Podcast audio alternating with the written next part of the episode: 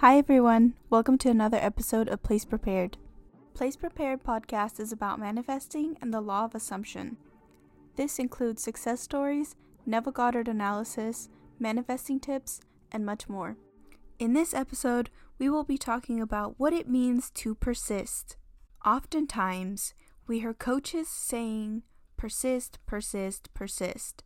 But what does that even mean?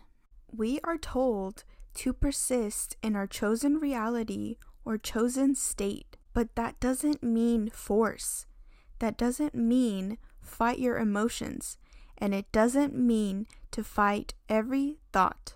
Manifesting is a beautiful paradox. The less effort, the better.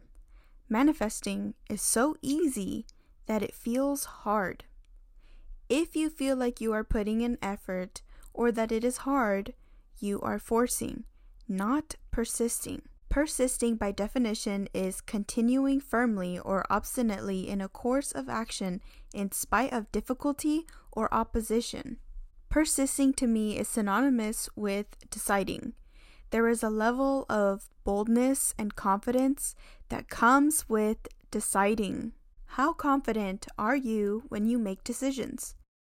I find that the easiest things that we manifest are when we are confident in the things that we decide on. For example, I decided that I don't wait for packages. When I order something online, I don't even look at the estimated delivery dates. I decided that they come the same day or the next day, and no later than that. And guess what? I never wait more than one day for my packages. When you go to a restaurant, do you take forever to decide what you want to eat? When you decide what you want to eat, are you confident in the choice you made?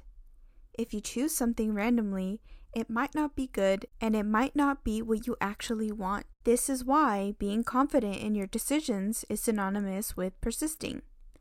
If you are confident in your decisions, you know you get what you want. Persisting means maintaining the confidence that you will get what you want no matter what. When you go to a restaurant knowing what you want to eat and not wavering from it, you enjoy your meal. So, how do we persist? A really good example is when children throw tantrums. It's not that they are throwing a tantrum because they are upset, but they know that if they throw a tantrum, they are going to get what they want.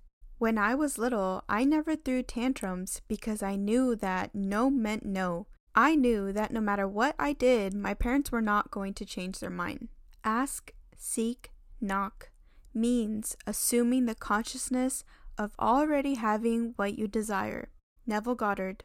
So, to persist is to assume that you already are who you want to be or that you are the version of you who has what they want. Persistence is then a confidence in knowing that you are going to get what you want you know that if you practice being the version of you that you want to be, it will eventually materialize itself.